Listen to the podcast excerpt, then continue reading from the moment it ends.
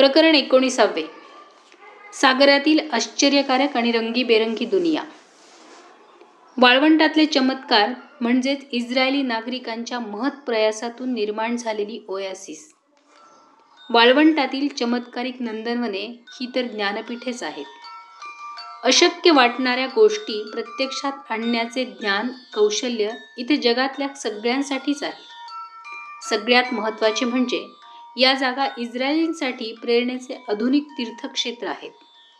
David बेन Gurion आणि एलिझर बेन यहुदीच्या प्रेरक आठवणींसोबतच आमचा पुढचा प्रवास सुरू झाला होता. रखरखीत वाळवंट आता ओळखीचेच नाही तर अपुलकीचे झाले होते.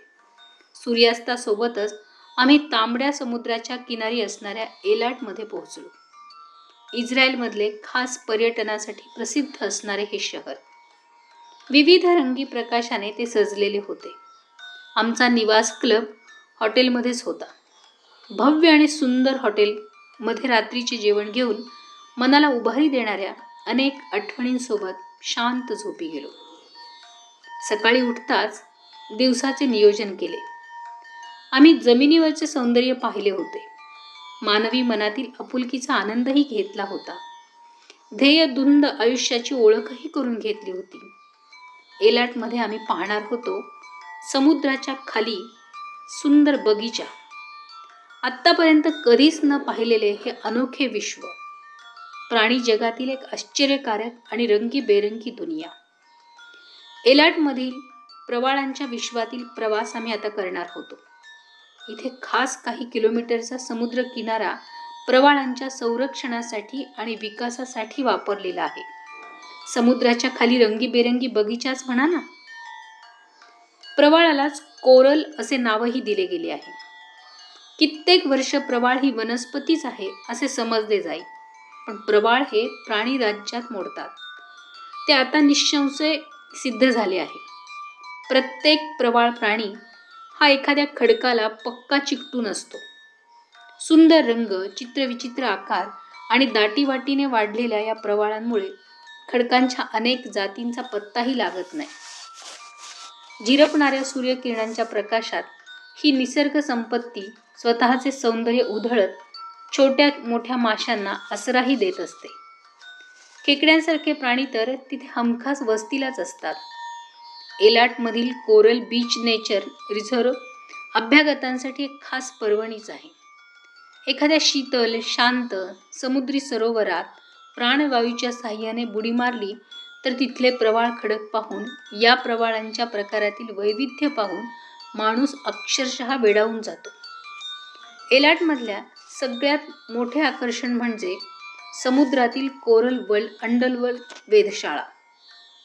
समुद्रातील पाच मीटर खोलीवरचे हे मत्स्यालय. अतिशय मनमोहक असे प्रवाळ फुलपाखरांसारखी अतिशय सुंदर मासे पाण्यातले विविध जीव पाहत असताना भान आमचे हरपून गेले होते. सौंदर्याची मुक्त उधळण साठवून आम्ही निघालो ते तांबड्या समुद्रात आढळणाऱ्या भयंकर शार्क माशांना पाहण्यासाठी.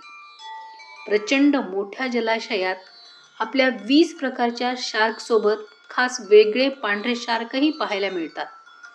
प्रचंड मोठी समुद्र कासवं आणि डॉल्फिनच्या सोबतचा अनुभव सुखावून जाणारा होता. तांबड्या समुद्रातल्या निळाशार पाण्यात पाय सोडून निवांत बसायला कुणाला आवडणार नाही बरं? अथांग पसरलेल्या अतिशय शांत सागराच्या किनाऱ्यावर जॉर्डन आणि इजिप्तचा भूभाग आपल्याला पाहायला मिळतो. इस्रायलच्या निर्मितीच्या वेळी सध्याचे पर्यटकांनी फुललेले हे शहर घमासान. हे लढाईचे केंद्र होते. केवळ पाचशे लोकसंख्या असणाऱ्या या चिमुकल्या गावाचा विकास पर्यटन केंद्र म्हणून खूप छान पद्धतीने केला गेला आहे. सागरी पर्यटनाच्या सगळ्याच्या गोष्टीचा आनंद इथे होतो. मोरोक्को भागातून येणाऱ्या जू बांधवांचे पुनर्वसन या भागात करण्यात आले आहे.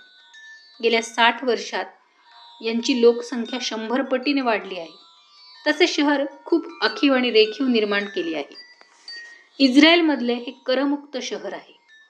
जगातल्या सगळ्याच गोष्टी इथे मिळतात. आणि त्यासाठीची खूप आधुनिक बाजारपेठ इथे उभी करण्यात आली आहे. आम्ही खरेदीपेक्षा दर्शनाचा आनंद जास्त घेतला. शहराला भेट दिल्याबद्दल ambassador of goodwill for Israel and true friend of Israel म्हणून कौतुकपत्रही देण्यात आले. इस्रायलमधील पिरॅमिड्स पाहण्यास जाण्याची संधी उपलब्ध होती. महाराष्ट्राचे मराठी मनाचे माणसे आम्ही. आम्हाला मात्र आता वेध लागला होता इस्रायलच्या शौर्याचे आणि बलिदानाचे प्रतीक असणाऱ्या मसादचा किल्ला पाहण्याचा. इस्रायलमधला प्रत्येक माणूस मग तो अपंग असो की मतिमंद असो तो आपल्या जीवनकाळात एकदा तरी मसाद किल्ल्यावर नक्कीच येतो. अफाट शौर्याची गाथा समजून घेऊन दोन अश्रू इथे ढाळतो आणि निश्चय करतो.